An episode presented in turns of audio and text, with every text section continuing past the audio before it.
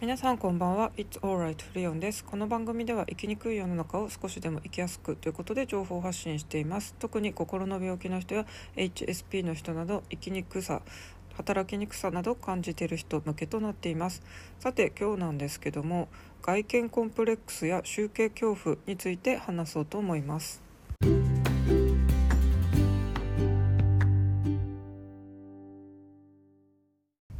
皆さん外見にコンプレックスはありますか？それとも自分の容姿にはまあ、自信があるとかですね。自分の外見大好きだってタイプでしょうか？私はですねコンプレックスが結構強い方かなと思います。というのもですね中1の頃えーと、私の中学校はマンモス校で3つの小学校から生徒が集まってくる感じだったんですが私たちがあのいた小学校っていうのは結構あの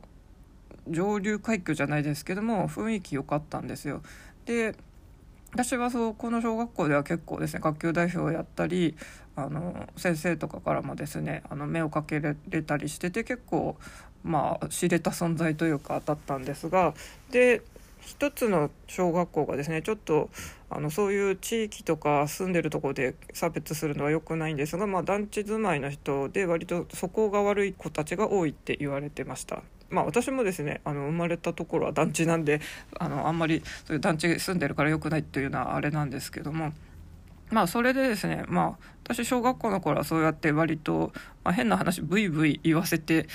あの生きてきたのがですね中学校入って本当に入学してすぐですかねクラスで、まあ、初めてあのクラスメートと会って隣に座った男子がですね私のことをもう名字で突然「まるキモい」とか言って。あキモいじゃない、うん、キモいって言ってきたんですよね。いや本当に目の前でそんなダイレクトに言われてすっごいショックでしたそもそも13歳とかの思春期真っ只中で、まあ、やっぱりですね女性ってどうしてもそういう容姿でいろいろあの言われたりとかまあ差別区別とかされがちですけどもまあ初めてそんな風にですねはっきり言われてですねすごいショックだったんですよね。で私あのまあ割と成績良かったりハキハキと行動できてたんでまあ人の中でもリーダータイプで活躍しててですねあとちょっと背も高めでスラッとしてたんで、まあ、スタイルはいいっていう感じだったんですが、まあ、顔はそんなに別に自信があるとかないとか置いといてあんまり考えたことはなかったんですがまあその時そうやって言われてですねあ自分ってもしかして美しくないタイプの方なんだっていうのをちょっと思い込んでしまいました。今だとですねやっぱり人の好みって本当に千差万別いろいろあるんで、まあ、その男がたとえ私の顔のことをそうやって評価したとしてもですね他の人が全員クラスの人全員とか学校の人全員がそうやって評価するわけではないとは思うんですがやっぱりですねそんな子供時代にそうやって面と向かって言われてしかもそいつはですねクラス中にもそれをまあ言いなんか言い古めてたというかですね結構悪ガキ一番のクラスの悪ガキみたいな感じだったんであのそいつがそうやって言うとですねなんかまあいじめまではいかないですけども本当にあの最悪なその中1の時でしたね。確か中2も同じクラスになっちゃったのかな。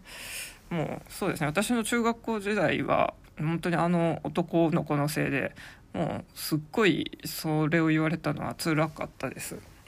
でまあ私その頃は自分でメンタル強いと思ってて実際成績も多かったりしたので、まあ、そっちの方で自分の価値はあるっていうのがまだ保ててたんでまだ大丈夫だったんですがやっぱりですね担任とかが親に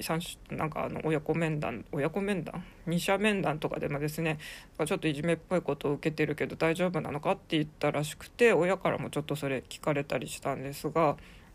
いじめまでは言ってないんですけど本当にただ養子のことをからかわれるだけであと割と私女子とはうまくやってたんであの、まあ、不良っぽい女子とかともですね、まあ、意外とガリペンタイプの外見してたんですけども話してみたら面白いねみたいな感じだったんですが本当に、うん、嫌で辛くて傷つきました。でそれはやっぱりですねずっとあのそれからもですね心の傷となっててまああのちっちゃい頃は確かにですね私一重だったんですよね。なんでやっぱり目はパッチリしてる方がいいんじゃないかと。あと一重でちょっと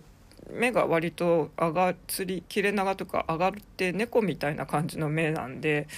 パッチリしたあの目の方がいいなとか。同じこう切れ長の目で当時人気だった例えば中山美穂とかいますよね。ああいう人ってちょっとつり上がってるけどパッチリ目大きいので本当に二重にしたら ああなるのかなとかアイプチとかみんな友達とですねちょっと研究したりもしてましたけども。そうですね。私は割と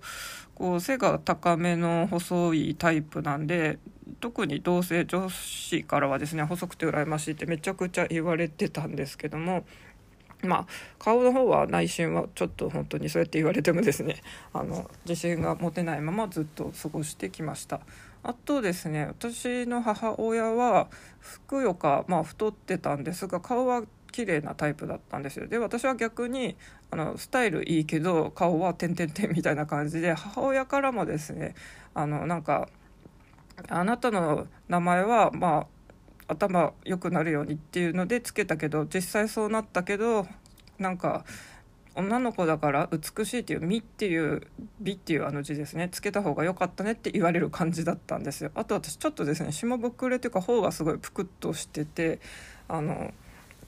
まあちょっと母親もねねそそのことをまあ半分からかったりもしてきててそれもちょっと嫌だったんですがまやっぱりきっと自分が割とあの顔は綺麗だったからですね。なんかそういう逆の立場を分かんなかったのかなっていうんですけども。まあ難しいですよね。太ってるけど美人な顔と。あの痩せてスタイルはいいけど、まあ、顔は普通かはてなみたいな感じの、まあ、親子でやっぱり似てないってずっと言われてきました。ただですねまああの肌は母親譲りじゃないかって結構言われてて白くてきめ細かくてですね。あの肌は本当に顔も体のあの肌もですね結構いろいろ褒められたりはしてきました。まああの一時期ニキビとかブツブツあったんでそれはちょっとあれなんですけども。でですねまあ大人になってからもその顔要望容姿っていうのはちょっとですねコンプレックスでまあ加えてメンヘラになりまして、まあ、やっぱり愛されたいっていうのはすごいあの両親に持ってたまあ、気持ちなんですけど、まあ、アダルト・チルドレンとかそういうのでもしテストしたら多分私もがっつり当てはまるんでしょうけどちょっと事情があってですね本当にあの愛してほしいっていうのはちょっと口に出せなかったんですよね。なんでずっと我慢して我慢してみたいな感じだったんで、まあ、私の中では多分親の愛をあの欠乏っていうことでまあ、そこからちょっと変形してですね あの男性からはモテたいとか、まあ、女性からも好かれるに越したことはないんですけどもそういうのであの持ってたりしてあとは、ファッションとメイクに興味があったんで、まあ、いろんなあのこうあの本も読んでたりしたんですね。コーディネートとかあとメイクの人のですねこういうメイクをみたいな感じでだんだんそこからですねこう造形美の方にまでこうやっぱりメイクとかあの顔立ちの黄金比とかあったりとかですねあるんでそういうのも結構ずっと読んでたりしたんでと私の自己分析ではですねそのぷっくりしてる方じゃなくてこう輪郭がすっきりしたら私多分結構いけてんじゃないかみたいに最近今でも思ってよく顔引っ張ったりしてるんですけどもあのマスクしてると割と人が美人に見えるとかってありますけども人って本当にですねあのなんだかんだ目が印象的ですけども意外と美人かどうかって決めてるのってこう鼻の下あた下の下とか口元で決まるって言われてますよね。あと陣中の長さとか。美人の人っていうのは陣中がすごい短いとかありますしあと芸能人の人ってみんな輪郭綺麗ですよね。であの有森かすみのお姉さんがやった手術、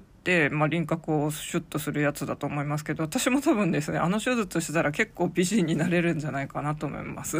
なんかすごい話ですけどもたださすがにですねなんか40過ぎてあの輪郭を変えるためにですね本当に顎とか歯とかいろいろ削ったりしてっていうのはちょっと恐ろしいんで、まあ、しませんけどもお直し本当に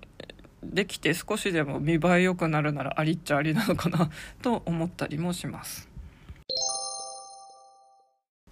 それでですね、まあ、顔立ちについてはちょっとコンプレックスが結構強いタイプだとは思ってますけども、まあ、スタイルとしては背が高くて30代までは本当にですねかなり細身のスタイルだったんで同性からも、まあ、異性からもですねあの細くて羨ましいとか足綺麗だねとかですね結構褒められてきたタイプだったのとあと肌が綺麗っていうのは結構ずっと言われてきましたそれは自分でも肌の手入れとか結構してたんであのそう自覚はしてます。あとですねこの前も美容室に行ったら髪がすごい綺麗ですねって言われて多分年齢の割にはですねあの髪とかもツヤツヤだったりするんでまあ私今はちょっと厳しいんですけども結構本当にですね40代成り立ての頃とかはですねあのナンパされたことがあって、まあ、友達に40代でナンパされるってすごいねってなんか驚かれたんですけどもその時もですねさらに年をごまかして多分7つぐらいサバ読んで33ぐらいとか言ったんですがそれでも全然ですね信じてもらえたみたいでもともと童顔タイプなんで。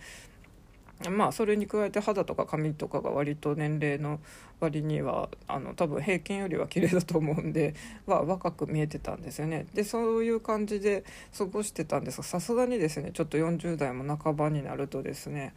まあ、肌が本当に衰えてくるんだなっていうので、まあ、今日なんでこんな話をしようかなって思いついたかっていうとですね、まあ、私オンラインレッスンを女子高生とやってるわけなんですが、まあ、Zoom 越しのあの生徒はですね本当にもともと小柄な子で顔もちっちゃくてですねで、まあ、女子高生なんて本当に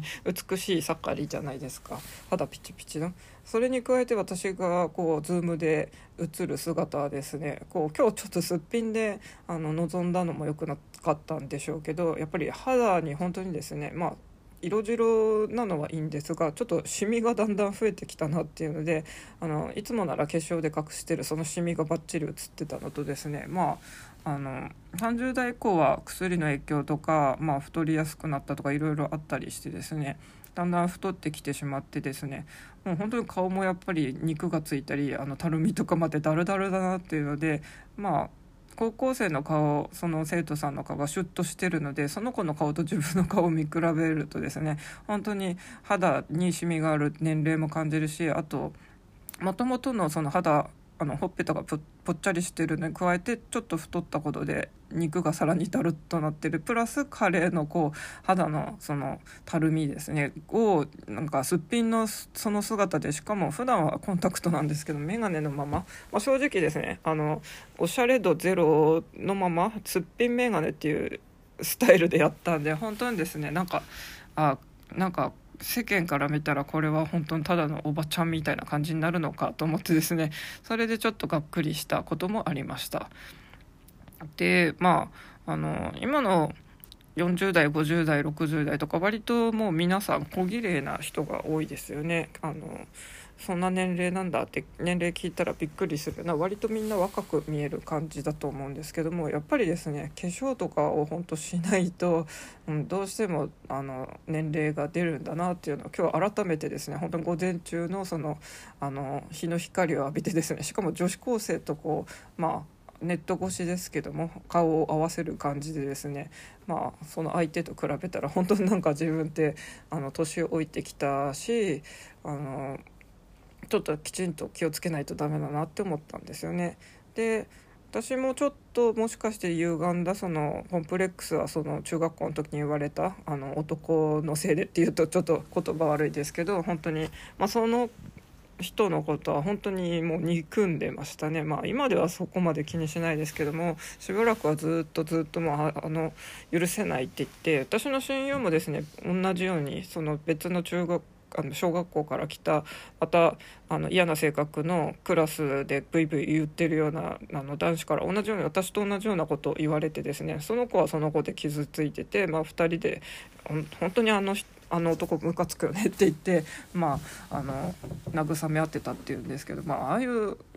若い男の子のああいう女子に対するブスだのデブなのっていう言葉ってすっごい傷つくんで本当にやめてほしいと思います。私も正直ずっとその傷は言えないままですしまあ友達もきっとそうだと思います。それでもですねあの人の好みって本当にいろいろあるんで私もあのとある人からですねめちゃくちゃ美人でなんかこんな美人と知り合いにななれて嬉しいみたいにそこまで言ってくる人もいたりしたんでなんか不思議なもんだよなと思います。あとですねあの本当に心の病気で集計恐怖症で通院してる人とあのちょっとですねお付き合いがあった時期があります男性ですごい背が185ぐらいあってですねあのパッと見どっちかというと私から見たらイケメンだと思うんですよねで背も高いんで全然普通にすごいあの出るとこに出れば持ってまくるタイプだとは思うんですけどもなぜかその人は集計恐怖症で通院してると言ってました。でまあ不思議なことにですねマイケル・ジャクソンに憧れてるんだって言ってたんですけども、まあ、集計恐怖症の人があの整形を繰り返したと言われるマイケルのことをですね憧れてたっていうのもなんか不思議な話ですよね。でその人は結局ですねあのまあ私とちょっと一応恋愛的に付き合った時期が短期ですけどあったんですが、まあ、ちょっと別れることになったらですねあのすぐにまたあの彼女ができてたんでやっぱり多分モテるタイプだと思うんですよそんな人でもなぜかですね本当に集計恐怖症でわざわざ精神科通ってたっていうんでそういう人の外見のコンプレックスってすごい不思議だなと思います。あとですねまあ私も若い頃は本当に細かったんですけども、まあ、30以降さっきも言いましたけど太ってきました。でですね、まあ、自分が太くなるとやっぱり服のサイズとか買う店がとかいろいろ悩みも出てくるんですけども、まあ、YouTube でですねこう服のコーディネーションとかをやってる人の動画はいろんなタイプの見てたりしたんですがかなり、まあ、あのプラスサイズと言われる感じの女の人がですねこう割とユニクロとか自由の服をあの明るく着こなしてたんでちょっとあの気に入って見てたんですけどもやっぱりですねあのその動画にコメントに、まあ、多分男性からだと思うんですが「まあ、キモい」とか「デブ」とかなんかそんな姿さらすなみたいなひどいコメントがやっぱりあったんですよ。でまあ、その女性もですね本当にある時なんかこういうコメントをする人に対してあの本当にそれはもうあのひどいことなんだってことでですねすごい怒りのあの動画を撮った時がありましてでやっぱりその動画を見てる人ってですねあの世間からは太いって言われる同じような悩みを持った女性がやっぱり同じような体型の人を見てるんで、まあ、コメントはですね本当にあのその人のそういう姿をきっぱりとですねあのそういうひどい言葉を投げてくる人に対して立ち向かった姿にですね本当に称賛の言葉が溢れてました。でどうしてもですね本当にあのまあちょっと私も女性なんで女性目線でしか今言えないですけども男性が女性あの太ってる女性に対してですねデブとか本当に道歩いてても私この前も言われたことあるんですよ。今年の夏あの突然ですちょっと横浜でですねあの言われたことがあってあこうやって言ってくる人って大人でもいるんだってすっごいびっくりしてやっぱりすっごいショックでしたね。なんであの本当にそういう男性の、まあ、心の貧しい人醜い人がですねそうやって対面で直接言ってくるっていうケースが結構あってあれ本当にやめてほしいなと思います。でまあそういう YouTube のコメントとかもですね匿名だから本当にひどい言葉投げかけるそういう人の容姿に対してあれこれ言うっていうのは本当最低なことだなと思うんでなんか今の世の中ですね美人コンテストとかだんだん廃止されてきたりそういう人の容姿についてからかうのって、まあ、多分アメリカとかでは本当に嫌われることだって言って日本でもだんだんそれが浸透してきて、まあ、そこら辺はちょっと良い世の中になってきてるのかなと思うんですよね。まあ女性だって男性のこう例えば髪の毛が少ない人に対してハゲとかもしかして言っちゃってるのかもしれないんですけどもあの女性の方がやっぱり外見にこういろいろ言われることが多くてやっぱりどうしても美しい方がまあいいとされる風なので。あの言われる方もですねすごい傷ついちゃったりするんで本当にですねそういう美醜に関してのあの直接のひどい暴言とかなくなる世界になればいいなと思います。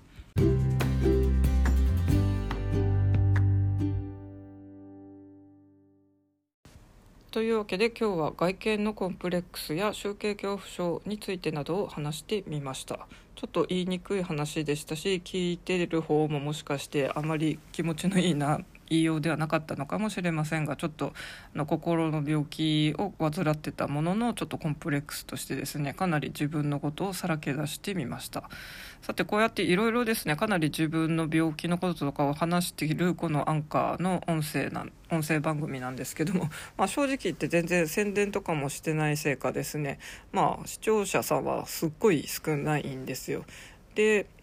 まあ、今日ちょっとですねその数値が下がってるのを見てですね本当にこうなんか意味ないんじゃないかなと思ったりしてます。なぜかですねまあアンカーっていうのは多分日本の音声メディアの中ではまだまだ全然マイナーなのであえて使いやすいっていうんでたまたま私は使ってみてるんですけどもまあ一番有名なのは Voicy で Voicy はですねあのこうそこで発信するには1%というあの確率のこうコンテストだから、まあ、選ばれなきゃいけないんでほとんどあれはですね有名人とかインフルエンサーにすでになってる人が使うメディアとなってるんでちょっと一般人が使うのはちょっと無理っぽいんですよね。でまあ一般人の人はですね結構スタンド FM とかあのヒマラヤとかそういう感じのやつを使ってるっぽくてですねアンカーはあのあんまり使われてないのかなと思います。実際私も他の人の聞こうと思っても日本語のやつがないんですよね。英語ばっかりなんであのアンカーで他の人の番組聞いたことがないんですよ。それもあってマイナーな媒体を使ってるのもあってですね全然視聴者は増えない感じなんでまあ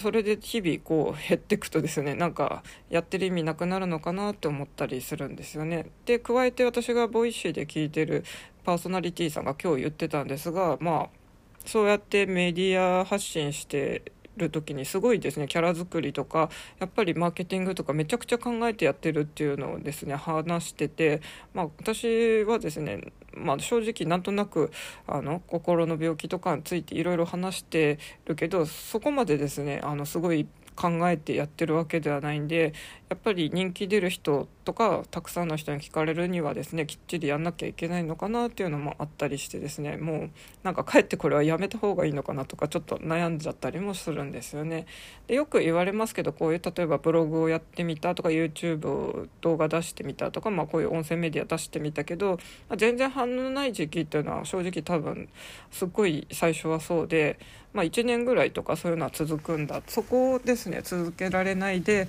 まあ、辞める人っていうのは結局ですねその後あの